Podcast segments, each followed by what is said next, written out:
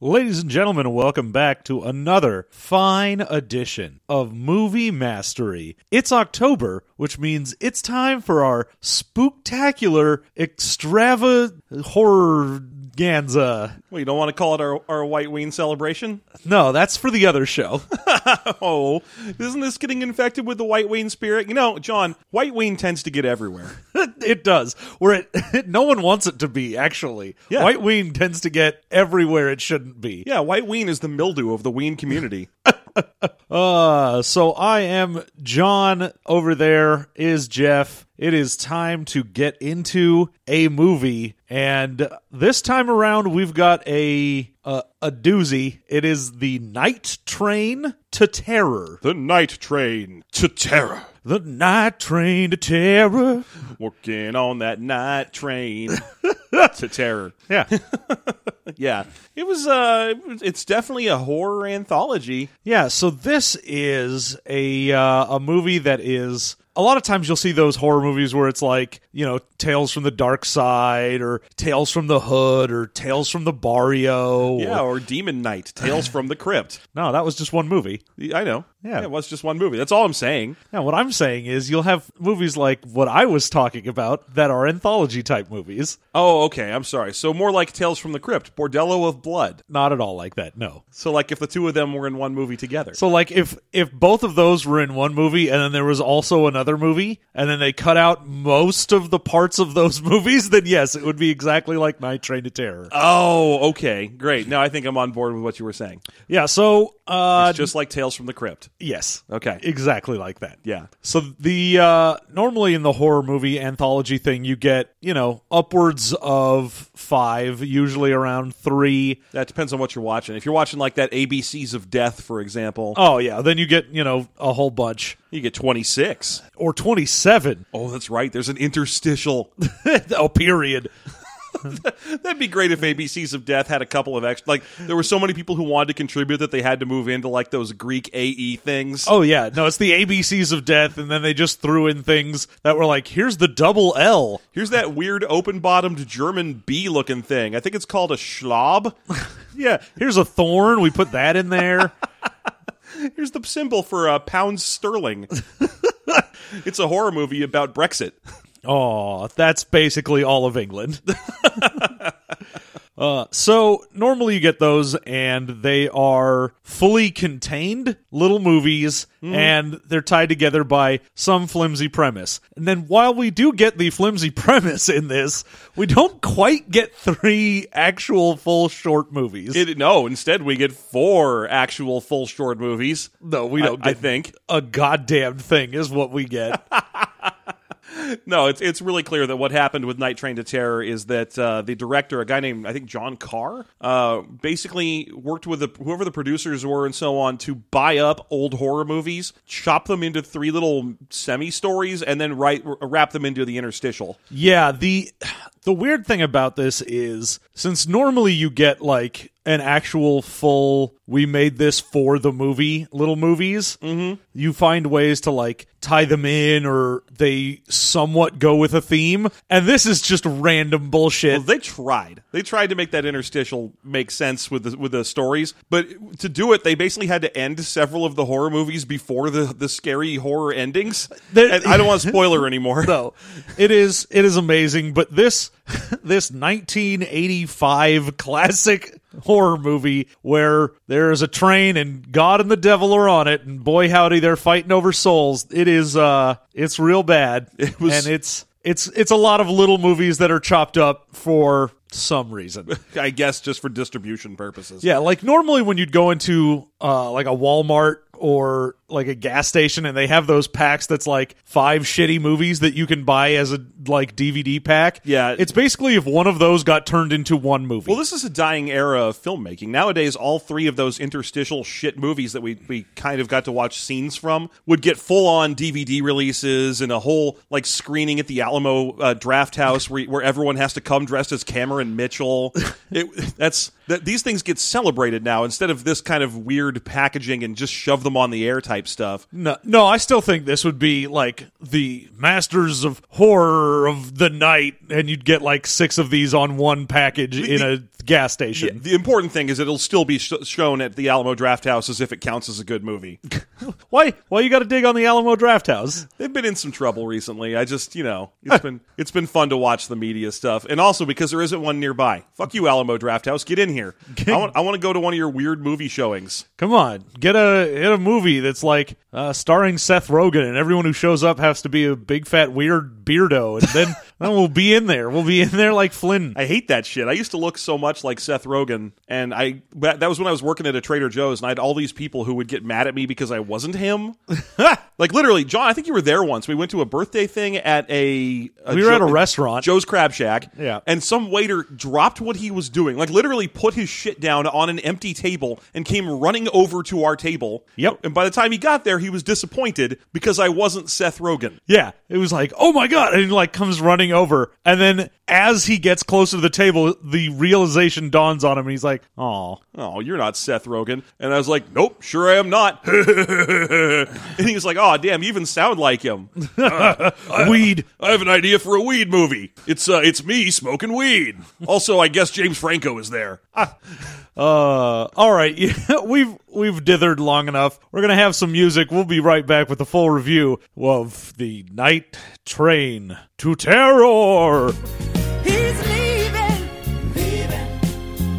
On that midnight train to Georgia. Leaving on the midnight train. Mm-hmm. Yeah. Said he's going back. Going back to a simpler place and time. And we are back with more Night Train to Terror. it's, coming time, up after Night Train to Terror. time to really figure this out. And uh, after this, of course, during our as our pledge drive continues, we're going to be listening to some balalaika string music that's uh, that's just awful.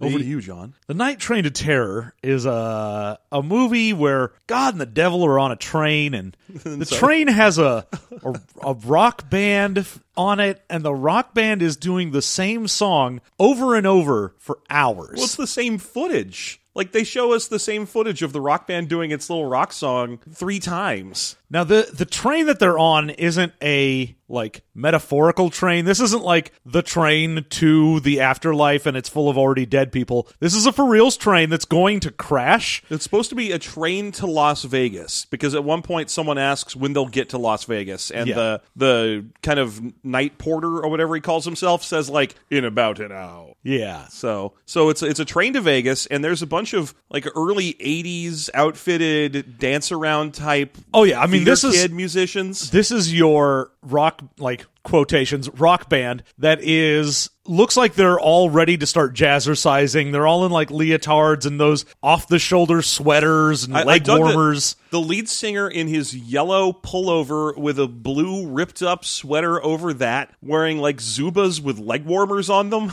Oh yeah. That yeah, was- I mean, it is peak 80s in this train. Yeah, it's it's, it's everyone is 80sing as hard as they can, and there's like 30 of them in there. Now, okay, I can almost understand. You've got your band, you've got your backup dancers that you need for the performance. Maybe, I don't know, the roadies are dressed up and they're hanging out with you in this place too. You've got a shitload of people together. Now, the problem I have with it is these train cars have apparently just been completely stripped out and then loaded down with like backgrounds and vases and Yeah, they've been they've been Art. scooped out like a mom's bagel, and and in- in exchange, it's a bunch of like stuff that would indicate that they filmed these interstitial scenes in an old lady's house. yeah, like the main singer guy is doing his white guy breakdancing. For like five minutes, and in the background it's just like a plate hanging on a wall A and vase. a very a very nice chair a lovely chair with a, with an excellent antique vase on it, a bunch of silhouettes that Aunt Gertrude did back in the 1830s, and we'll never throw those away. Oh no! and and it's all on hardwood floors and i'm just sitting there going like what fucking train car is this? Well, it's a train car that also looks like an early Whitney Houston video on the inside. Just a bunch of like things that people, that dancers can dance around and between. yeah, when it first started, I thought this actually was the metaphorical train to the afterlife, and they were all dead, and they were just hanging out jamming in this Like- train. Like that would almost make sense. It was a bunch of rock band kids that had never seen the inside of a train. So when they died and they imagined a train for themselves, they just turned it into like the set of Rent. Yeah, they're like, oh, we're in a train, but this train is basically just, I don't know, Kids in America, the music video as a train. Yeah. So the song is called "You Ain't Got Nowhere to Go" or something like that. Uh, got nothing to do. Or, It, anyway, it sounds exactly like the song from Pod People. like you know, i- if you know what I'm talking, the Mystery Science Theater episode. That's probably the best Mystery Science Theater episode of all time. yes. Uh, or at least according to John. It is. Yeah, it is definitely- my favorite, It's John's favorite. I, I'm a little more torn between Space Mutiny and Werewolf. which is, that's fine. That Those are all very good. They're all in the, they're all up near the very very top. But this is straight up just them dancing around. And you're like, hideous control now. My sister's got a fish in her pocket. My sister's ready to go. Yeah, it is. It's real awful. And then we finally, finally managed to get to, after five minutes of this, God and Satan sitting in a train car and the two of them just mugging at each other. So Satan is your classic movie Satan. He's an old man in a suit, clean shaven, uh, devilish smile sort of thing going on. Yeah. Uh, he he looks fine. God is just every Donald Sutherland movie for the past twenty years. Ah! John, Uh, the face dawning on his face as he realizes I'm I'm right. 100% accurate. That is. That is just before his time, Donald Sutherland. Donald Sutherland saw that and went, "That's the look I want." That's all I need to do to keep being relevant. Yeah. I, I've made a kefir, just like you're supposed to. Yeah. And now I shall grow a big white nimbusy beard and, and stand around looking important in the background of things. Yeah, no, he he watched Night Train to Terror and was like, "That's it. That's what I need." this is your coven, Marvin Sutherland. you know that look you've been looking for, that weird beard you've been hoping to grow.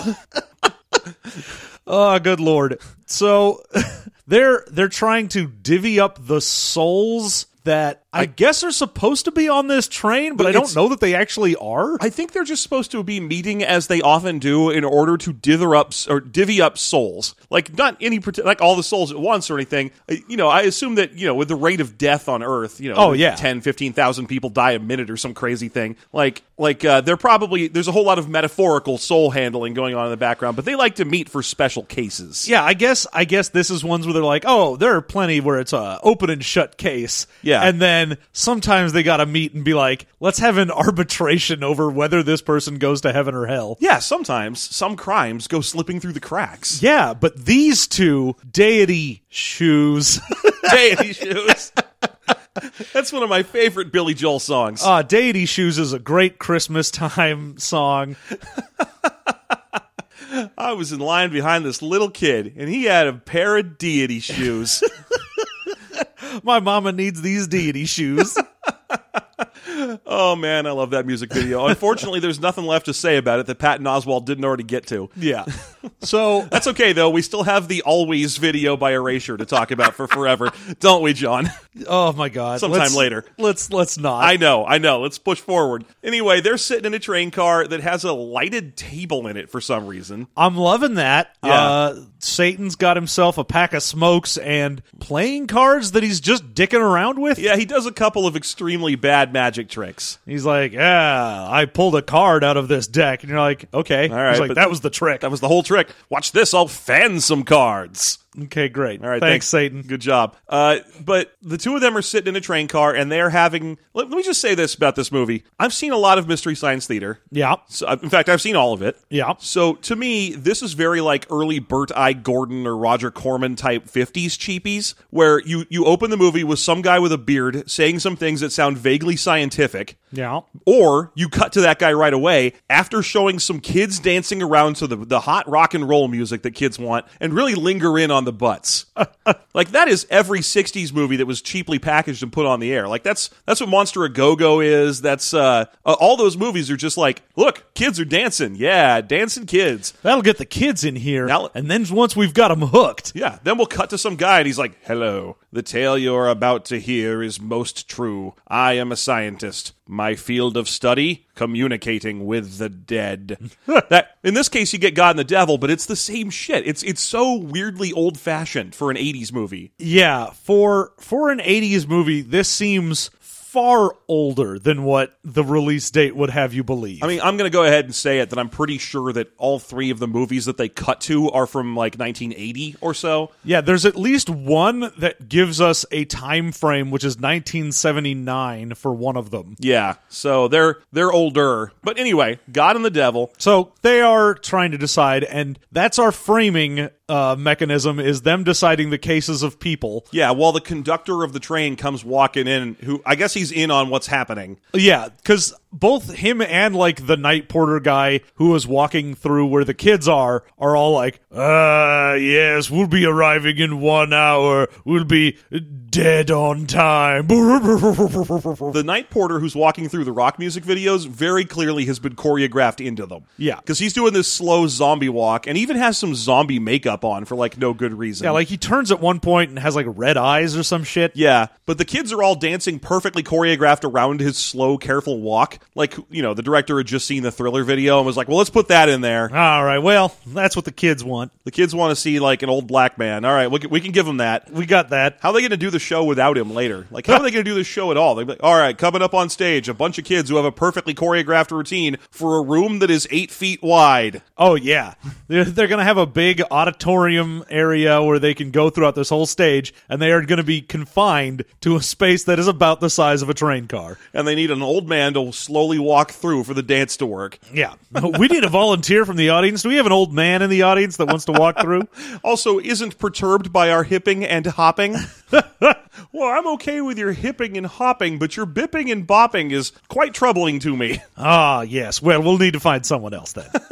so, so this conductor kind of is introducing the stories to God and the devil. And uh, we've we've really kind of dithered around getting into the main uh, crux of this, which is the the stories. But it's going to be real hard to discuss this. The first one is Oh, it is like interconnected dream sequences. oh yeah, it feels like someone was trying to edit a movie and accidentally like fell asleep on the keyboard and just cut random bits. Well, we definitely missed the ending of it. Like God and the devil have to tell us what happens in the end. Yeah, this happens. I think at least twice. The, the first two, because they, they dedicate more time to the third film. yeah, the first one is. A, Uh, a guy is A drunk. a drunk driver with Yeah. his wife and like goes over a bridge and then goes into an asylum where they drug him and brainwash him to go on Tinder dates and bring people back to the asylum. Yeah. Okay. So I, I, let me see if I can sum this up. Let me give you a through line of the film. Drunk driver accidentally kills wife by driving car over bridge. Uh, w- wife is dead. Man shows up in random insane asylum that is run by corrupt officials. Corrupt officials brainwash him into a silent killer who uses a perfectly invisible poison to kidnap young blonde women who will be tied up in the asylum and have their boobs exposed by Richard Mall. Uh, he then eventually will kill and strangle them. Uh, the man who is ostensibly the main character is the one who's kidnapping all the women. He has no redeeming features because he spends the entire thing brainwashed until the very end when he breaks free and kills everybody. Yeah, the the whole thing with this, the fact that this would have been let's say an hour and a half movie that they cut down to like 20 minutes. Yeah. is we get the beginning of this guy where he's just an asshole drunk driver. Then he's drugged up and doesn't really say anything or do anything particular. And then at the very end, manages to break out and everyone dies. So we have a, a main character we don't know or care about. No, no, we don't like him. Uh, We probably get more screen time with fucking Richard Mall than we do anyone else. so Richard Mall plays. Uh, you know Richard Mall. That's Bull from Night Court. yeah, well, I don't know if you would know Bull from Night Court, but Okay, boy fine. howdy, go look him up. I'm old. I, I, I admit it. I remember Night Court. Good job. I, va- I was a kid. I was a little kid when Night Court was on the air, and I didn't watch it for Bull. I watched it for the magician Harry Anderson. Huh. So did you, you lying sack of shit. Nah, I watched it for Bull. Why none of us were watching it for Lara Kett? Nah, I man. feel like you have to age into Lara Kett. Yeah. his performance was not meant for little kids. No way. I was like, look at that huge lurch looking motherfucker. This is great. Oh, he's so friendly, but so dumb. but anyway, Bull is kind of like the Marina Sirtis of, of Night Court. In that Marina, you know her. She's uh, Yes. Troy from. She had a huge B movie career where she got like raped. She was like in the Death Wish movies and stuff, getting like raped with her top off and shit before she managed to make it into TNG, which she always referred to as her kind of safe haven of, of employment. Yeah. Well, uh, Bull's sort of the same way, or Richard Mall. He's in a million shitty B horror movies. And in fact, he's in two out of the three of these. Yeah, he's one of two people who shows up twice in these things. Uh, but he plays Otto, a man wearing a black wife beater who just sort of generically brutalizes and murders the women in random ways. Yeah, the the way that this movie is cut up, uh, we just get a a little shot of our main character guy meets some girl, and then it cuts to that girl with her top open on a slab, then gets killed, then cuts to another shot of him like going somewhere else, and it's just over and over with this and i we don't really until the very end even understand what's going on like why would an asylum be like oh you know what we need to do is kill a bunch of ladies Well, they even explain it. At the, the thing about this movie is it's so badly cut apart that they needed a narrator to explain what's going on all the way through it. And at the end, when they explain what's happening, it's just like, uh, of course, they needed this brainwashed man to kidnap these women so that they could rape these women and then cut apart the women to sell the body parts for money. yeah I was okay like, I don't feel like that would make as much money as just running an insane asylum full of doctors. yeah the idea that somehow selling body parts to medical schools is making you a shitload of money is it, it seems like a bad business plan It's, for it- one it definitely seems like a bad business. because you're plan. you're definitely murdering people medical schools don't want random chunks of murdered people. No, there's not like when we see it, it's oh I sawed some lady's leg off, and you're like, okay, no one wants that. No one wants a leg. What are you doing? Like, oh, maybe- welcome to uh, medical school, day three, legs. Yeah, no. everyone skips leg day, bro. If you if you were selling cadavers, then sure, there are places that need some cadavers. and even then, they don't really pay for them. They wait for people to donate. Yeah. At that point, I was like, you may as well get just like do the whole we're going to take homeless people or whatever and then sell them. Yeah, I mean- because the idea that you would brainwash a guy that you need to keep brainwashed All the time, like with regular injections. Yeah, and then send him out to hopefully drug, like date rape drug some lady to bring back to here. Yeah, he has to seduce ladies and trick them into going to the asylum, at which point they wake up naked and tied to a bed. Yeah, It it just seems very roundabout. it's now a- maybe we missed something in the fact that this was cut down to like a 15 minute short. Yeah, I could very well be. A- a- Anyway, that's pretty much everything that happens. There, the, the cast of characters that we haven't mentioned in it yet are a bunch of random women, uh, several of whom were willing to have their tops taken off. Yep. Um, a, a, a, a sadistic, evil old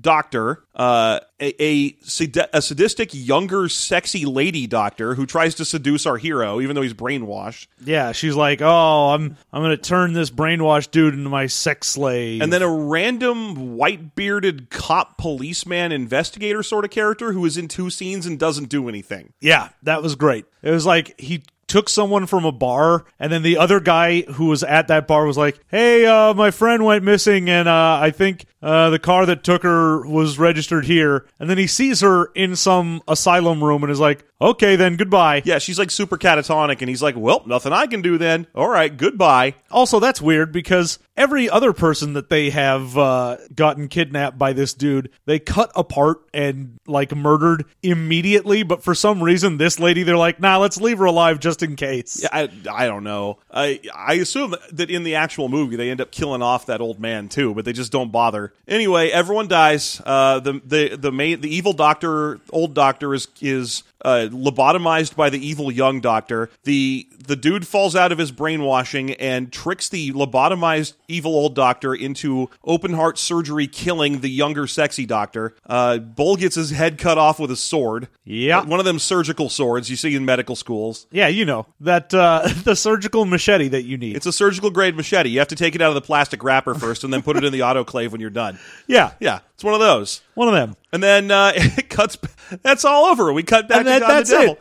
And, and God and the devil are like, uh, the devil's like, I want that guy. He killed a lot of women. And God's like, you can't have him. He's on my side. he he uh he was only doing it because he was brainwashed. Uh, after this experience, he went and didn't do anything anymore. He's mine. Which is weird because it's kind of a running theme in these is that de- the devil wants some central character and God's just like, no. and I guess we're supposed to be like, that's a victory for God. Hell yeah. Except you're like, I don't fucking care. The fucking conductor at this point is just like, "How about a hundred years of purgatory? That that's a nice compromise." And they're like, "Yeah, sure, why not?" Sure, who are you? Anyway, yeah, that's fine. Whatever. Yeah, great, whatever. Although for the devil, that's not a compromise. It's oh, you mean God has to wait a hundred years to get his soul? And I never- don't give a shit. And I don't get a piece of him at any point. No, that's that's garbage. That's not a compromise. That's just like, oh, can I annoy God slightly? All right, fine. I, I'm at least appreciative that this appears to be sort of a uh, a very i-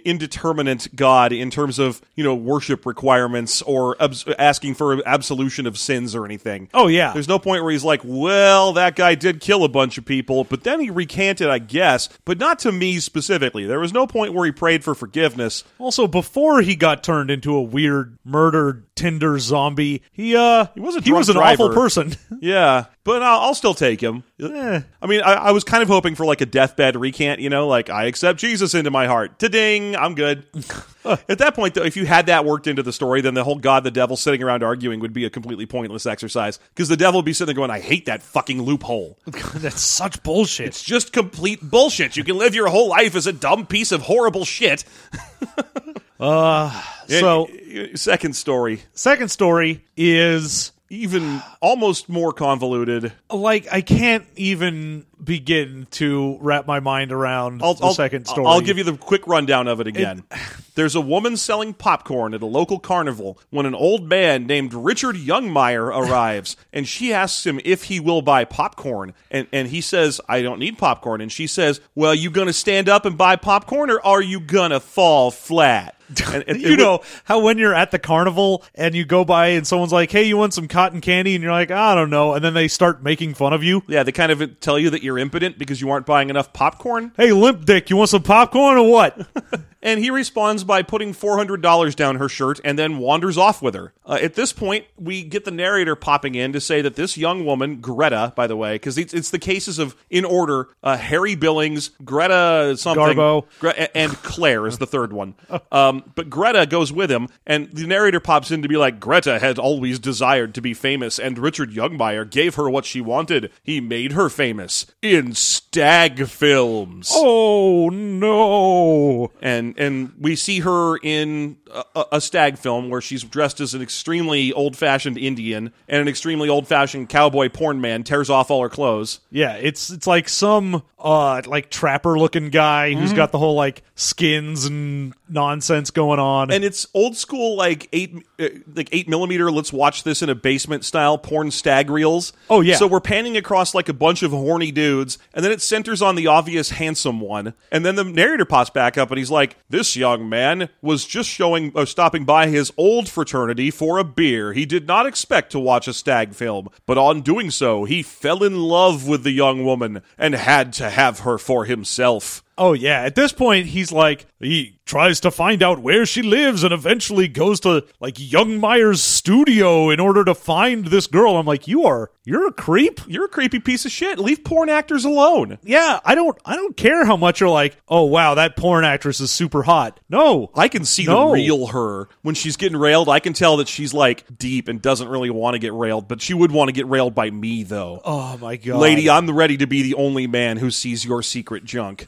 I am I am ready to take off this disguise and become Captain Save a Ho. Oh god damn it! And th- uh, right there, the, the the movie's like, "This is our hero, everybody," and I'm like, "No, he isn't. If he was a hero, he'd recognize that porn actors are doing porn, and you should leave them alone." Yeah. I mean, even in this, it's not like, oh, yeah, she was drugged into doing this. No, Nope. she liked it. she was like, oh, this is my life. This is good. I'm fine with this. People are buying me things. I'm a dumb idiot. This is great. This is exactly what I wanted. I get a shitload of money and I get to play the piano, which is apparently a thing that I wanted to do. yeah, so we'll play a little funny mini piano. Little mini piano. But it looks like she's fucking Schroeder. Look, uh, and that that shot of her playing the piano in her underwear that has like the regular room lighting is not a good looking shot. Like they, they that that scene look like a last known video.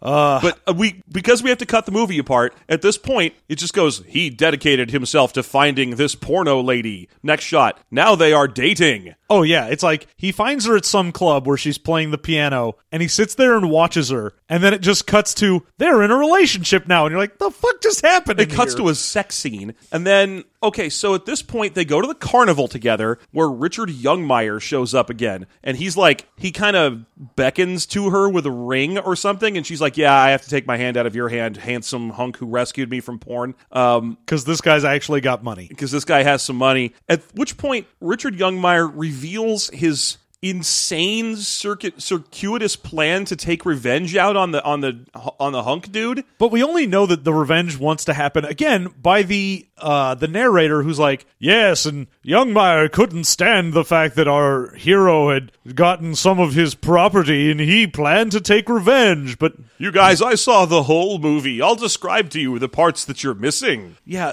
his revenge though, I don't I don't know that that's actually a thing that he's trying to do in the movie because what it is is he has a weird like death club Yeah, he's a member of what I mean. The whole movie, I, I would be willing to bet that it's cut from a film that was called Death Club. yeah that where basically there's like six people in there and you can only be a member of death club if you have recently almost experienced death Yeah, everyone with near death experiences, but childhood doesn't count. and and the members of death club are hilarious there's a there's a an insane germany sort of maybe polish man who's just laughing at everything and always has a gun out There's the Countess, who is one of the other people besides Youngmeyer in charge of this, who's always very prim and proper and in charge of everything. there's a black guy dressed up as a black exploitation 70s martial artist whose name is prince flubutu Ah, sigh. so just so you know that's in there Yeah. So uh, uh, somehow the girlfriend or uh, Greta manages to convince our hunk hero to join Death Club, and the first thing that happens is the Death Club announces a, that they have a death event for the night. A big weird ant beetley thing whose sting is death. Oh, yeah. Well, you know, if it's your first time at Death Club, you've got a death. Yeah, and you can't talk about death. Yeah. but but uh, so they they put this big glass jar on the table, which contains a claymation ant bee. With with glowing red eyes. This is going to be a uh, a recurring thing for this, and the next one is just the world's shittiest claymation. So eventually, they, after like mugging on and on about how dangerous this thing is and how once they open the jar, they have to. uh Yeah, they they left the window open because this thing like Russian roulette, there's got to be a chance that it won't kill any of them. So everyone has to hold still, or they'll draw the attention of the death sting ant bee. yeah. And but it's so funny because the Polish guy keeps making the Russian roulette references, and he keeps saying, "Just as in Russian roulette, you have to leave one of the chambers open so that there's a chance you don't die." And we're like, "No, man, you leave five of the chambers open." yeah, the whole point is that there is a chance that you die, not an almost guaranteed uh, chance that you die, and maybe you don't. How have you been playing Russian roulette this far and made it so far, dude? you keep rolling sixes. Man, you are just the luckiest some bitch in the world. Leave one chamber open, and then five of us will definitely die.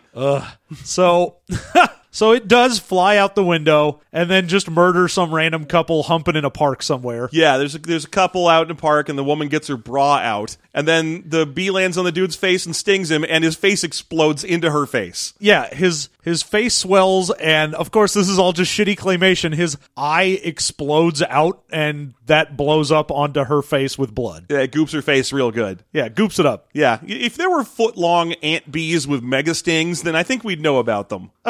Anyway, th at this point, the I guess they decide to go to another evening of death club. well the the weird uh accented dude shows up at the guy's house with a gun to force him to go to another Yeah, one to the second night of Death Club. So the second night of Death Club, they are playing a giant video game machine. uh yeah they are playing the death version of i guess musical chairs and, and something has happened to Greta, the girlfriend, by this scene. i don't think that's the same person i think that was someone else Well, it- who, there's at this point there is now a young woman member of Death Club who is dressed in a man's suit, has short hair, and I don't know what she's doing there. No, but she's just laughing at everything. But she also is consistently and regularly touching our hero, which is why I thought that she was just Greta with a haircut. I don't. I don't think so. I, It- I felt I, I could have sworn that there's probably a scene where she gets a haircut, or because we never see her again. oh, we do. She shows up again at the last Death Club. Oh, does okay, fine. So it must just be someone else. Anyway, there's a big robot here, and the robot starts talking about itself. It's like, I am the electrocution droid five thousand deathbot video game machine program simulator death. Yeah, it- so it's got three different colors, and like yellow is if I choose you, you get a light shock, and then blue is you get a, a medium shock. But if I'm red and I choose you, then you get a death shock. You- Which is weird because they didn't even say death shock. They just said the ultimate shock. You get the shocker. So everyone has to wear a gold headband. yep. Uh, the Polish dude's got a gun on, on our hero, so he doesn't leave. Yep. And then the machine starts, and and it's funny because none of them seem to know what an electric shock is. No, their their reactions to being electrical shocked is just kind of going, oh, Whoa! hey." Ha ha ha ha! That was a mild one. Instead of you know when any kind of shock gets you at all, especially one around your head, which is that every muscle in your body seizes up at the same time at once, and you go, "The fuck was that?" every single time. This is especially egregious when it gets to the red shock. Yeah, yeah, because this is Prince Flabutu's time to die. boy howdy is it ever and it begins shocking him and goes on for a while i guess it needs to amp up if you will Eh? Well, because- 'cause- yeah, it must- yeah, it must- yeah, yeah. yeah. It needs to volt up. I wait, no, no. Uh, Eh? it uh, needs the shoot. mars volta wait hold on It's his turn to run the jewels. huh oh, what are you talking about hey Oh my! so he gets zapped with electricity but his response to begin with is to be like oh my yes i'm being zapped and then as it gets worse he turns into a weird claymation thing He turns into a puppet of his own face with way too many teeth, which is shaken violently on screen for what twenty minutes? it is way too long. Like they just sit there shaking some weird puppet thing of him over and over and then it like cuts to a reaction shot. Back to that thing. Shakes for another like 5 minutes, cuts to a reaction shot. And you're like, "Yeah, we get it. And, and, I you know, get it." I am like hundred percent sure that's the same lady now with like a short haircut. I'm like hundred percent sure. 100. One hundred. Anyway, eventually he does die, and we get to see the gross top half of his face having melted off. Yay. Um and then like the they narrator try again. The We get narrator's the like- narrator who's like, and then they they try to get the fuck out. Youngmeyer had other plans, though. He wanted to see this man dead and didn't care how it how many times it took. At this point, Youngmeyer is a Batman villain. Yeah, Youngmeyer straight up is like, I want this guy dead, but I can't just kill him. It has to be in one of my weird death traps. I have to, he can only die if there's an even chance that five other people might also die. Including me. I mean, literally, that is a Batman villain. They- You could have a Batman villain named like Russian Roulette. Oh, yeah. Who has that as their thing? Like one of the six people in this room tonight will die, and he keeps wanting to kill Batman, but Batman's always just one of the six people in the room. Yeah. And he's like, God damn it, I killed one of my henchmen again. Son of a bitch. How many Robins do you have? Damn it! I've got an entire bat cave full of them. This is this is the late 2010s, which means that there's like 17,000 of them. They're a gang now. Uh, but uh, but I mean, literally, that is a bat- a great idea for a Batman villain. Is some dude who's obsessed with Russian roulette and can only kill a person if there's an even chance that five other people might die. yeah. Well, and there's there's always one that is nobody dies. Yeah, there's always a chance of nobody dying as well. But in but basically, he has to unveil veil his latest death potential trap, which is this time he's involved himself. He unveils a construction ball, you know, the big heavy construction One of them ball. wrecking balls. that you only ever see in like Looney Tunes, which they, I think the movie understood because he talks about what it is for like forever. Ah, you know, a, a construction ball, also known as a wrecking ball. It is 975 pounds and 8 ounces. And it's just just goes on and on and on about this thing. Yeah, just endlessly talking. This is, as you may or may not know, is a construction ball. And I wanted everyone to be like, yeah, everyone knows what a construction ball is. It's 1985. We've all seen friggin' Wiley Coyote.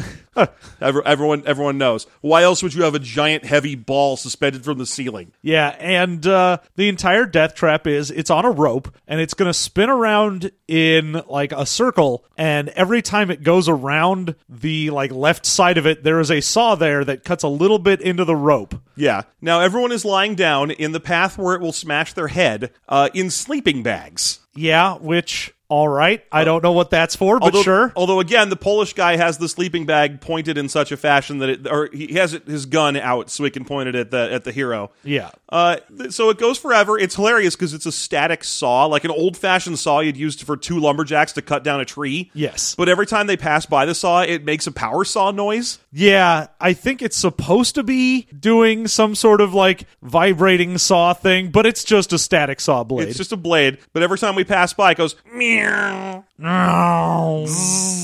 Vroom. over and over again, just lightsaber.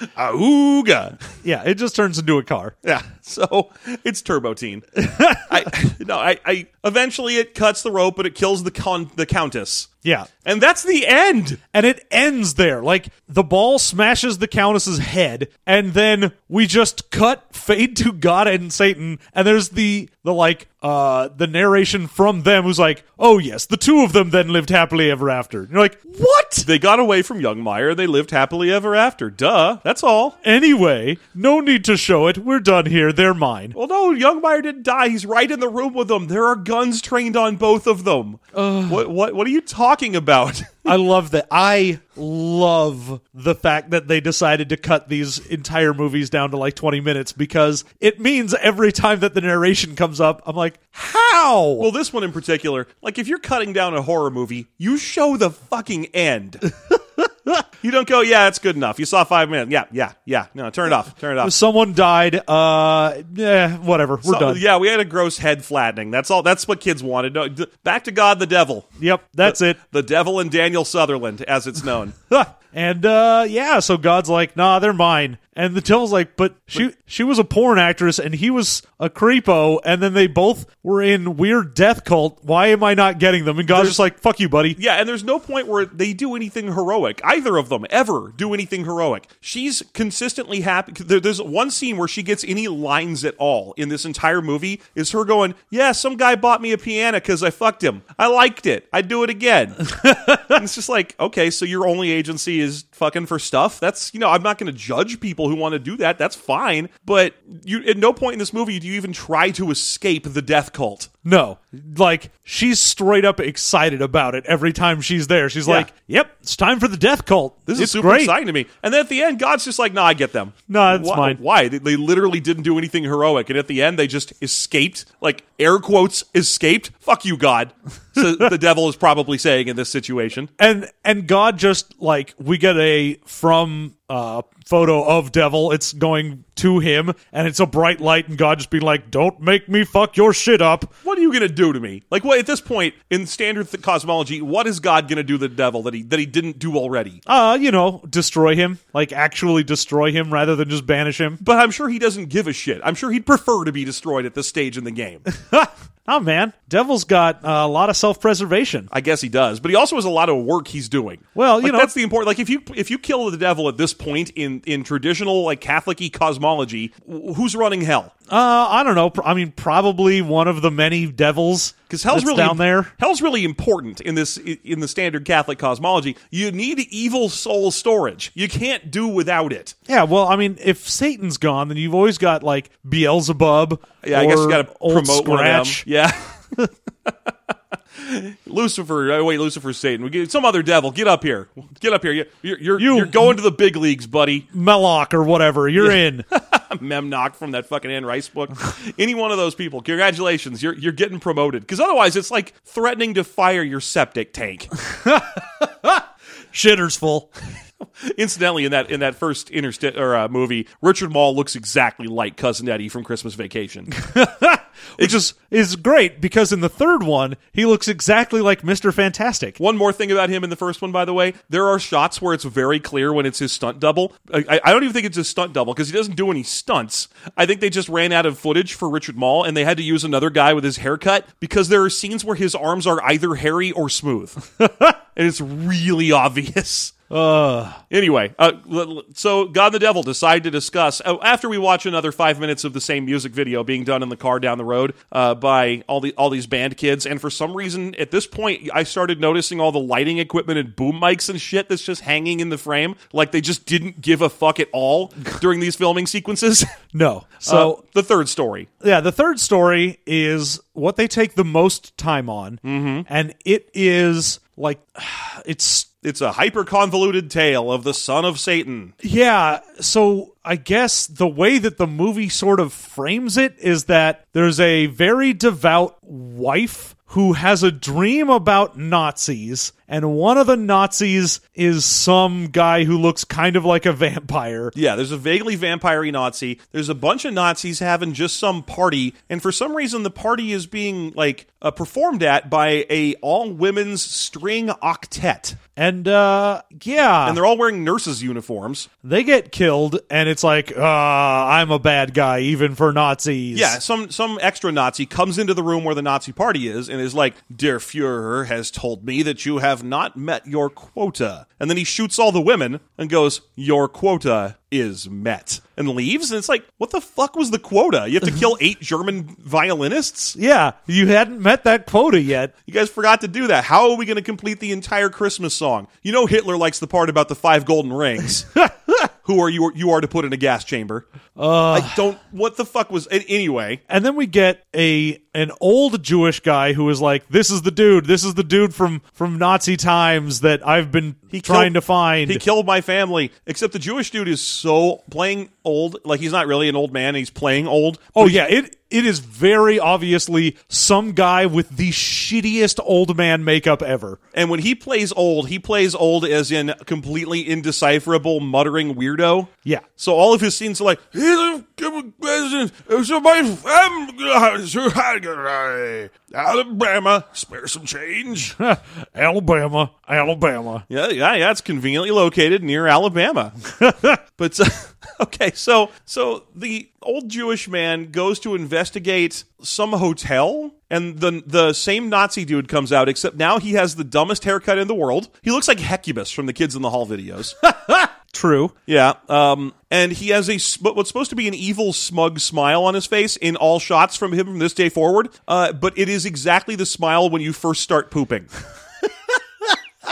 Uh, I don't. You know, I don't know that I'm going to be able to follow you on that one. I don't think I'm ever like ee when I start pooping. You've never had that that brief moment of like, mm. I'm not like like a baby who's just shitting in a diaper. I'm not just like, oh, he's smiling. No, that's gas. man, poops are satisfying if you're doing them right. You must be doing it wrong. Nah, man, I'm I'm there to do business and leave. I have a stoic thousand yard stare when I go to poop. You're like a fucking cat I'm just sitting there like, hmm, because that's that's a you see that cat sticking its head out of the litter box when and it's just pooping? making eye It's just- contact with you. It's just doing nothing. It's just I'm all back end right now. So what we're saying is that there was like a customs official at your bathroom, and they asked you if they're if you're there for business or pleasure. And I was like, business only. I am only here for business. I will take no pleasure in this moment. There's there is no pleasure in this dumping. There is only what needs to be done. Well, I'm going to tell you that's a big difference between you and me then, because for there's a moment where pooping makes me smile like the son of Satan every single time.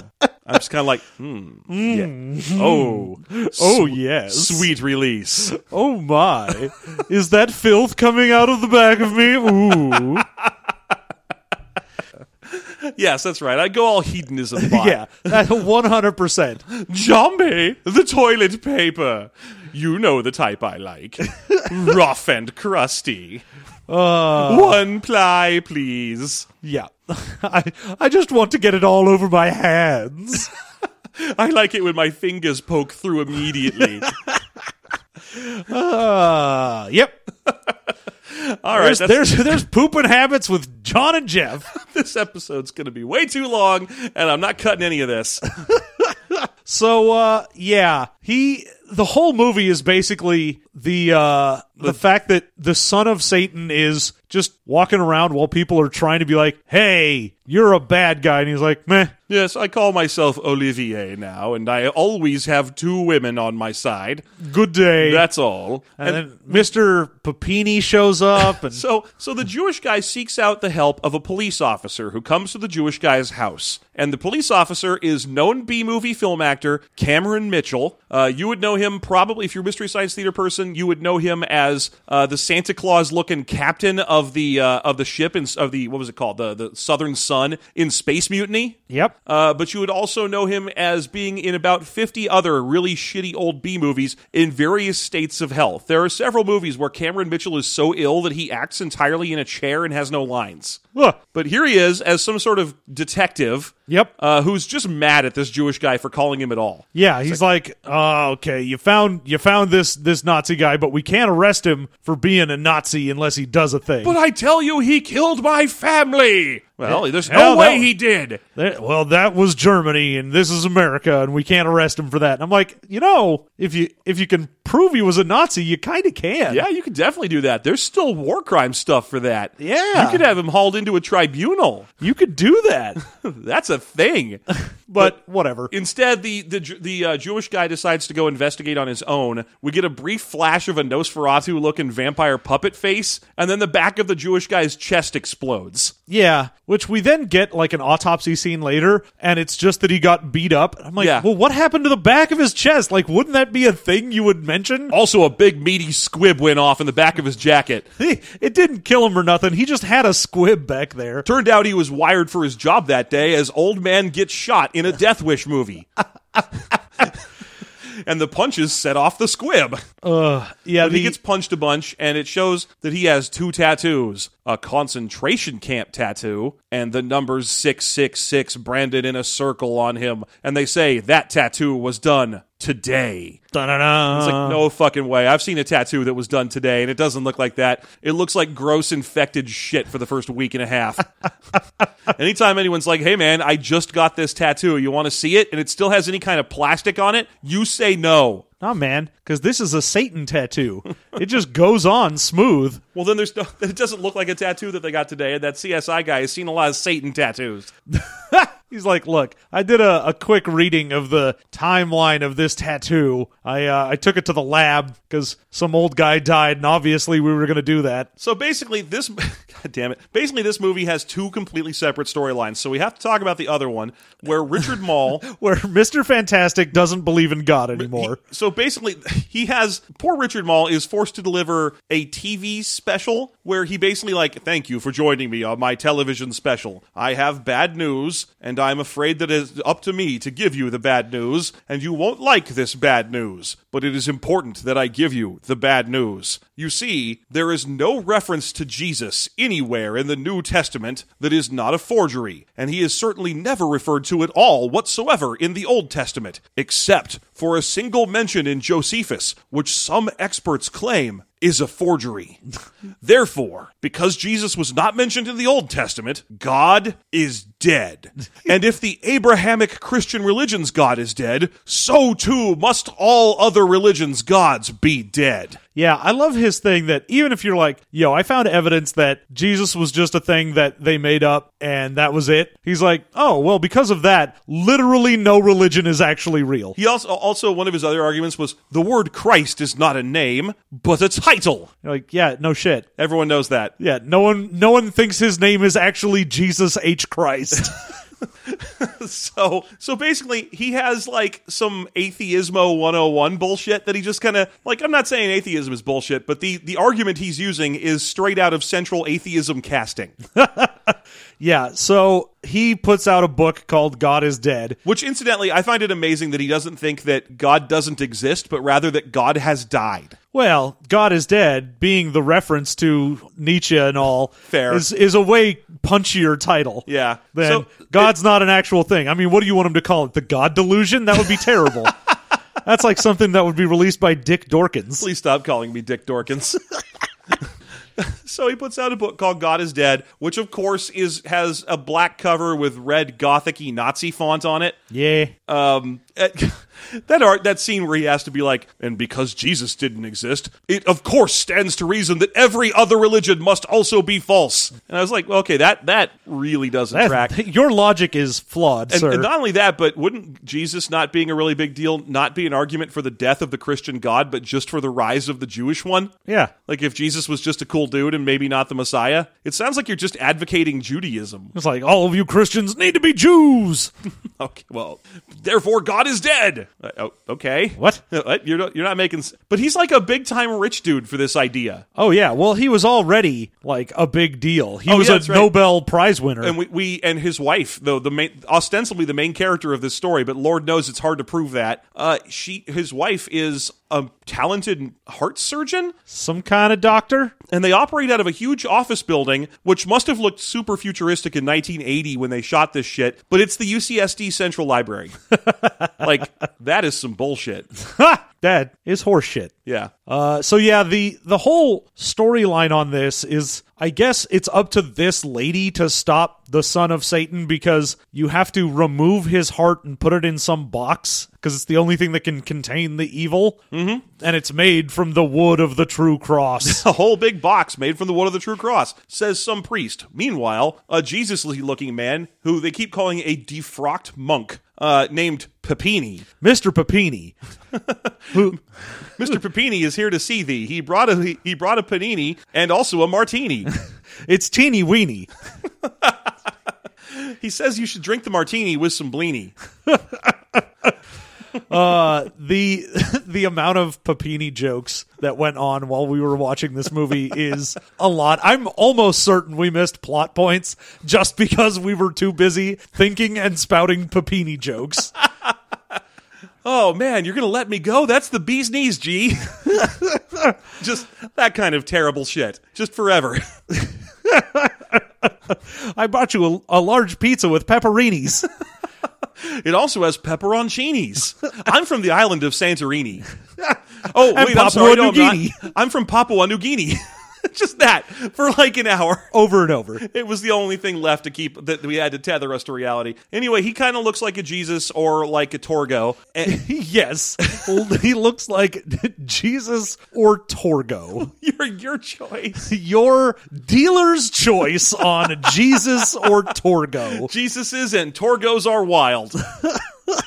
One eyed Torgos. Unfortunately, he doesn't get a hold of Claire, the main character of the story. He gets a hold of uh, the professor who doesn't believe in God, so he just gets kicked out. Yeah. He's like, hey, fuck you, buddy. Um, eventually, he will die while fighting a claymation demon. Yeah, this has at least two different claymation fight scenes. Yeah. And not only is it we made a big demon out of clay because, you know, it's 1970s and we don't have any sort of budget, so we just made a big clay demon. That's fine. That I am 100% on board with. Sure, do that. But then when it goes to kill a guy, it's like a little clay like a kindergartner would make version of a man. It's like a demon killing Mr. Bill. Yeah, it. Oh no! like the son of Satan shows up, and it's just like, oh no! Why? Why are you doing this? Hey, Mr. Bill, the defrocked monk told you you had to go in this room. whoa. oh no, Mr. Mr. Bill, there's a huge crazy demon in here. oh no.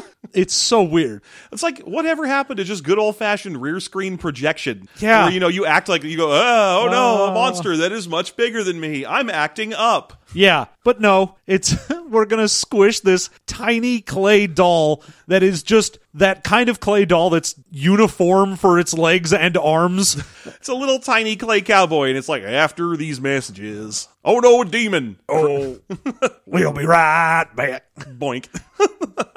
And then his head rolls away. And then he learns the true meaning of Christmas.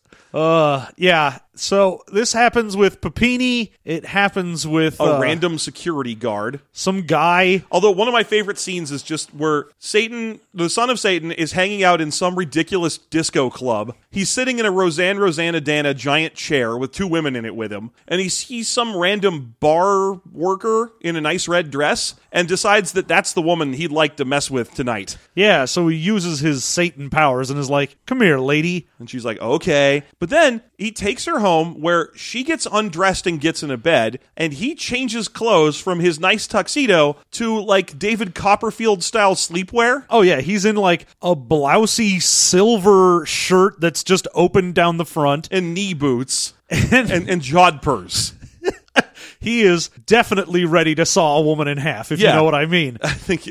Ah. Anyway, at this point, he makes a long, convoluted sequence of taking his boots off to reveal, oh no, hooves. oh goodness. And then the woman freaks out, passes out, wakes up having been thrown out of a car, perfectly fine. Just keep her in your back pocket because we won't see her again until the last minute of the film.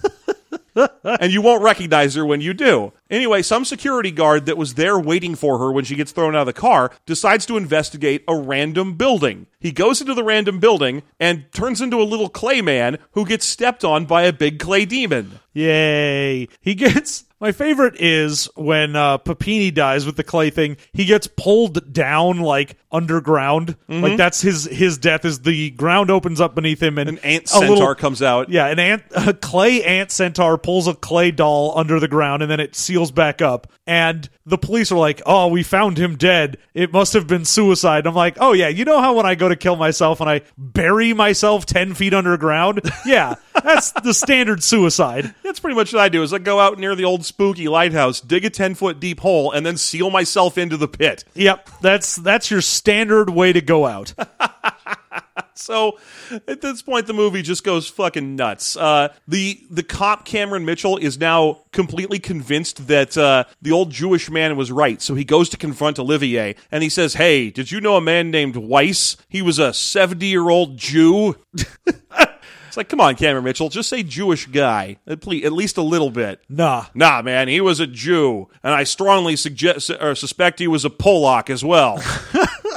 The the weird thing about this of just the guy going like, "Nope, didn't know him. Good day, sir. You'd better leave." And then does doesn't do anything to him? no, it doesn't. Th- his Cameron Mitchell is just another character to get killed in this film. Yeah. So he strongly suspects this Olivier guy, and finally goes to his house to raid it. But th- one of my favorite things is him realizing that the old Jewish man's last words before he died were "Look at the walls." Now, Cameron Mitchell's already been in this Jewish guy's house. Yes. Which is wallpapered with old news clippings. Yeah. Now, when Weiss originally is like, "Hey, I think this is this Nazi guy," Mhm. he already has on his wall pictures of this dude going back to like the 1890s or something. Yeah, the the Franco-Prussian War in the 1870s. Uh, he and he already has shown this to Cameron Mitchell's character. But halfway near the end of the scene, Cameron Mitchell goes, "When he said look at the walls, he meant the walls of his apartment."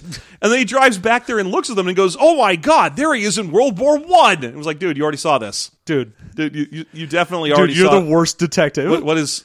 How are you not? What what, what are we watching right How now? do you have a job? So him and another old man go to investigate Olivier's house. Uh, the other old man gets evilly locked in his own car and killed by smoke. Yeah, it just explodes. But then, when Cameron Mitchell goes to investigate the smoke-filled car with his dead friend in it, the car explodes and that kills Cameron Mitchell. Done. Yeah, we don't actually get to see his death. It's just an explosion happens. Moving on to the next scene. We've got we got stuff to do. We got we got places to be. We oh the th- places you'll go. Uh, meanwhile, Claire manages to sort of kidnap the devil's son by hitting him with a car. yep. and then she's going to perform elite or illicit heart surgery on him. But her heart surgery is rudely interrupted when, and, and she manages to get him into a surgical gown and herself into a doctor outfit, and she starts trying to take his heart out. Uh, but then the random woman from earlier in the movie that I told to keep in your back pocket shows up in nurse scrubs, grabs a pair of scissors, and starts stabbing the son of the devil. And that doesn't matter at all. Well, it does because it makes it so that the devil gets loose enough to possess her and switch bodies with her, so that the the uh, attempt to take out his heart will ultimately fail. Well, it's weird because this doesn't happen immediately. Like she gets his heart out. Yeah. And walks over to the box, puts it in there, and then when she turns around, it's like, nope, nope, now he's switched. I've switched bodies, and then there's a scream. We cut to a, a hallway shot, and he walks out of the building, and then back to the god and the devil. Yep. And God's like, well, getting Claire. I oh, should she get- survived that? Yeah, that's the thing. Well, no, I don't know if she survived it or not. She might just be a soul in purgatory right now. Maybe. But anyway, he's like, "Yeah, I want Claire." And it was like, "Why would why would you guys be arguing over Claire? Claire died a while ago. She was killed by a demon son of of Satan." Yeah, um, the whole whole thing. Also, is- she was definitely a devout Catholic. Why is this even an argument? Oh yeah, the whole time it was. Oh yeah, she was super devout. Even her- when her husband was like, "Yo, I have proof that like God's dead or whatever," she was like, "No, I still believe in God, and I'm going to try and stop the devil, and I never do anything bad." It's There's never no too late- argument here. Yeah, it's not too late to not publish that horrible book, my fantastic four-looking husband. I a- and uh, you know they cut back to God, and God's like, obviously I get her, and the devil's like, I don't even give a fuck. I want the I want the band. I want the band on this train. That's all I want. Every every time, I just I just give me the ban. Just give me that Just band. give me it. because you know all bands are fucking evil, and and the, the- uh, God's like, I don't know if this one's evil. Like You know, uh, the kids these days, they don't pray to you. They don't care about you. you haven't listened to their music. If you had, you'd know they were praying to me. Oh, you call that music? I love that it's Satan is the one who's like, ah, kids these days and their music, and God's like, oh no, if you listen to the lyrics, it's really quite good. Really? I'm a 'Cause- fan of Tool. because I did listen to the lyrics, and it's just these kids saying "you ain't got nothing to do" Yeah. a bunch of times. So I, I don't know. No, it's a, it's a cry for help. I'm a The huge youth. fan of I'm a huge fan of Tool. Did you know that "Learn to Swim" is a song about a guy who was shit to death by elephants? shit to death by elephants. well, that's what onim- the, the the name onima refers to it, actual enemas given to elephants at the circus so that they wouldn't poop on stage. yes. I but anyway, get fucking tool pretentious shits. Anyway, um God loves this this shitty rock and roll music. Anyway, it's time for the train to crash. Yep. Train crashes and Like, it's a toy train. It's a- It's not even a. There's not even a shot that would require there to be a toy train. No, it's for some reason we decided a head on shot of a toy train reaching the end of tracks. Like, there's not the reason it crashes apparently isn't that it hits something or something fucks up, it's that it reached the end of the toy tracks it was on. Yeah. So this, it doesn't even fall off the tracks or anything. The the toy train is only used for shots of an oncoming train. Yes. And then it explodes by putting the whole screen into a fireball and then cutting to shots of, and this is real, I am not kidding, a burning building. Yep. Not a train. Yep, it is real weird. I don't know what they were going for here. And again, I need to reiterate this toy train is like Thomas the Tank Engine level of fake. It is just real stupid looking. It is the fakest, and you- th- normally it's real train shots they use in this movie. So there's a lot of shots of actual trains, but then when they need like one second of a train bearing down on the camera, they couldn't buy some stock footage of that, so they just used a toy black train. Ugh. And then cut to a burning building, Yep, and then all of the people are lying there on the ground. and then God kind of pops up at the very end to be like, "I get the kids from the band as well." And then we cut to a train flying through space towards heaven, and the kids are playing that same fucking song again. Great. Love it. That is the end of the movie. The very end. that so that is that is the night train to terror. Uh Jeff, Jeff, I want you to tell me Hmm. what your favorite thing in this movie was. My favorite thing you say? The best thing in this movie to you. Number 1, A number 1. Oh, it's definitely uh, the Satan and God casting. not, not only are I mean, they're actually I, one of them's Tony Tony Giorgio. I forget who plays God, but but in the the credits for the film they are credited as uh, the Satan as portrayed by Lucifer and God as himself. That is some real stupid bullshit. But their their uh, their casting was actually not great, but amusing. Like they did a great job on the makeup and wardrobe for these two characters. And turning Satan is the standard catty sort of like like uh, Paul Lind of Satan's. I'm always a fan of that shit. So I'm gonna say that the interstitial shots of, of Satan and de- and, and uh, God talking are my favorite part of this. all right. What would you say is your favorite part of Night Train to Terror? Is Oh, it- is it's it the- one hundred percent the claymation. It is. there is no way it is not the the absolute garbage town I claymation know. that goes on here. I know. I was leaving it to you. I uh, there the scene with that stupid bee in the death club. It goes to like land on the main character's hand, and that they couldn't even put the claymation on a regular hand, so the hand is also just clay. Yep. it looks so bad. up lingering shot on a clay hand. Oh my god, the whole thing is so bad. Oh, that scene is so slow too. That bee was like beating its wings like once a minute to keep it in the air. And then the whole shot, it- it's like three minutes of footage of just a camera being swooped around the room. Yeah. With the, the shadows of the cameraman visible in every direction. Oh yeah, it's it's trying to do some Raimi cam. Yeah. and it is uh, failing real bad. Yeah, yeah. The trick to Raimi Cam is that you have you can't be able to just see the obvious cameraman running around. Yeah. So, uh, I, I loved the claymation in this. It was amazing to see a giant clay demon squish a tiny little clay man. it was my favorite thing in the world. Oh no! Yep, that's the best. I loved it. So there you go. the worst thing in the movie for you, Jeff. Uh, it's got to be the song those kids were singing. uh, it's just that you ain't got nothing to hideous control now, idiot control now. That song again. It was anno- it was obvious that they had bought one song and they were going to use it. Damn it! So you hear it four times in the movie. oh yeah. There, are, i- in between each of the interstitials, before the first interstitial, and over the credits, you hear the same song. Yep. and it's a bad song and i hated it and i hated the kids who were singing it every one of them looked like they should be on like the backstage of a nickelodeon daytime performance in 1986 Yeah, that's right. That, Yeah. That's right. yeah so i just i hated all that and i wish they were all dead i probably a lot of them are I mean, most That's- of them, I, that's- sh- I that's- assume. that's probably good yeah. Yeah. all right so that that makes me happy again john There what you was are. your least favorite thing I God, I don't even know. is I, there anything that's bad really no, nothing's bad. It's a great movie. No, the I want to say the first movie that they do, just the way it was cut, the case of harry billings it was completely nonsensical until like the last two minutes of it. And I it's- had no idea what was going it's on. not like it makes sense in the last two minutes because of what's going on on screen. It's just that the it's narrator, just the finally, narration. narrator finally pops up and is like, "All right, all right, all right." Uh, the, the selling body parts, uh, evil, evil doctor, uh, cousin Eddie, shitter's full. God, go, go. and we're done.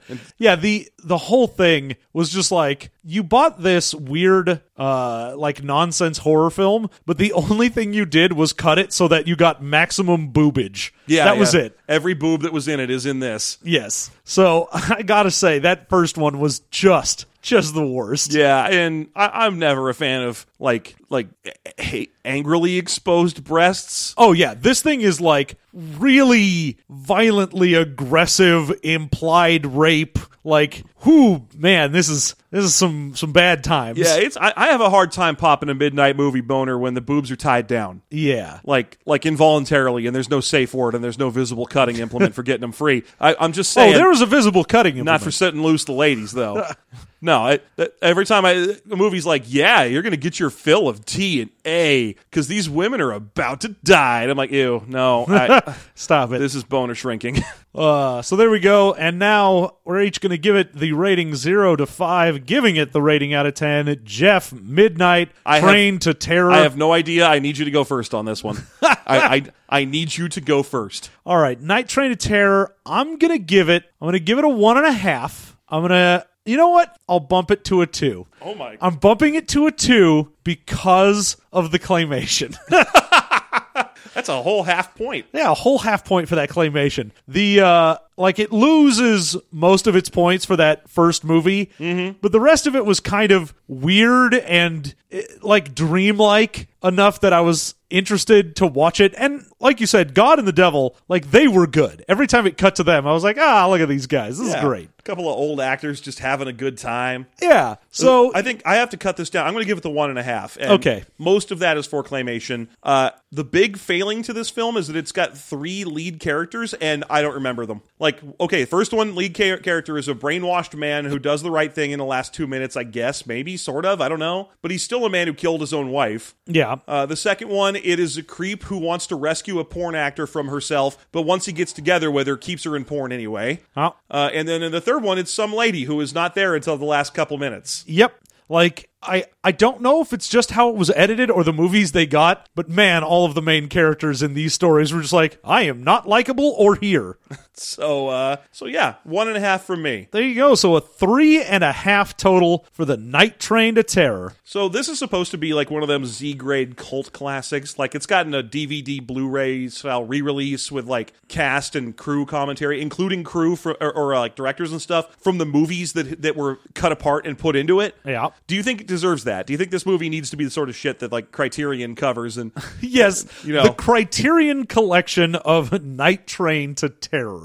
That's exactly what we need. Are you, I'm just saying, how excited are you to go watch this at Alamo Drafthouse, knowing that Harry Knowles will be sitting right behind you? Uh, I would, I would honestly love to get the commentary just from the interstitial movie things, or like if I could find out what was going on with any of these movies and why they didn't get a release, or if they did and then just got bought up later. Yeah. I would love to know the background of that. I'd like to watch the whole thing with no commentary at all, except for Richard Mall. Richard Mall just showing up. Yeah, I was collecting a paycheck here. Well, I'd like I'd like for him to not remember it. Just the whole I time. don't know. I, did that. That's Wait, weird. huh? W- Wait, that doesn't seem like me. That- I feel like I don't think I would do that. I feel like I would have turned this down. Uh, and then when he sees the stunt double guy, he's like, "Oh, that's right. I did turn this down eventually." I did one day on set, and it was like, "Fuck this! This doesn't make any sense." uh, so there you go. There is there is the night train to terror. Uh, thank you so much for listening, and of course, we are the System Mastery podcasts. We've We're got the system mastery boys, we got the so many cheese stuff. dudes. We got uh, our main site, systemmasterypodcast.com. You can find all of our content, including the movie masteries there. And we've got uh, Twitter and Facebook and Gmail and all sorts of nonsense. We've got a Discord now. Yeah, we sure do. If you want to join us on the Discord and marvel at how rarely we're actually in there, then you can do that by going to Twitter and looking for our stickied post because that's the link that'll take you to our Discord. It's the only one on our System Mastery Twitter. So just look for the one stickied post. yeah, nothing else we've ever said we felt like needed to keep being said. Yeah. Most things we we prefer you to forget we said. Nice. nice. Retweet, nice. So, uh, and if you like what you're hearing, you want to support us, we have our own Patreon, uh, patreon.com slash system mastery. You can support us at any level there. We appreciate anything you can give. And if you can't, we of course understand that. But if you do, we've got bonus content for our main system mastery podcast. And if you listen to the expounded universe podcast we do, we are achingly close to our next goal where we take that weekly. That's correct. Instead of one episode covering three chapters of an old Star Wars expanded universe every two weeks, you'll get it every one. Instead of Shadows of the Empire taking us 10 months to get through, it'll only take like five. Yeah. People may say that we're spending way too much time agonizing over Shadows of the Empire. They're wrong. They're wrong. That book needs needs. Uh, pe- someone pointed out the other day that by the time we're done, we'll have spent more time talking about it than the length of the audiobook version of it. and you know what? I'm going to go out on a record here. I don't even care who is reading it. It could be Roger Reese. It could be anyone reading that audiobook of Shadows of the Empire. Are things are things funnier? It's better. It's, way, better. Yeah. So there you go. We've got that. Check out all of our stuff. We love hearing from you. And of course, if you uh, want to, you can leave review, rate and review on iTunes, Stitcher, whatever your podcast thing of choice is. We love getting those reviews. And of course, it lets other people find us so we can grow and become an even larger amorphous blob that consumes all. Yep. Now, John, I really I got to go because if you if you don't mind, I got to go take a big smiley poop. Just one big, gleeful poop. Joy inducing. It's like a little epiphany every time. you know they you know how they call the orgasm the little death. Yeah. It- I want to get off the. I want to stop this now. I want to stop talking about this. This is gross. Okay, thank you so much for listening. We'll be back in a couple of weeks. You have a good one.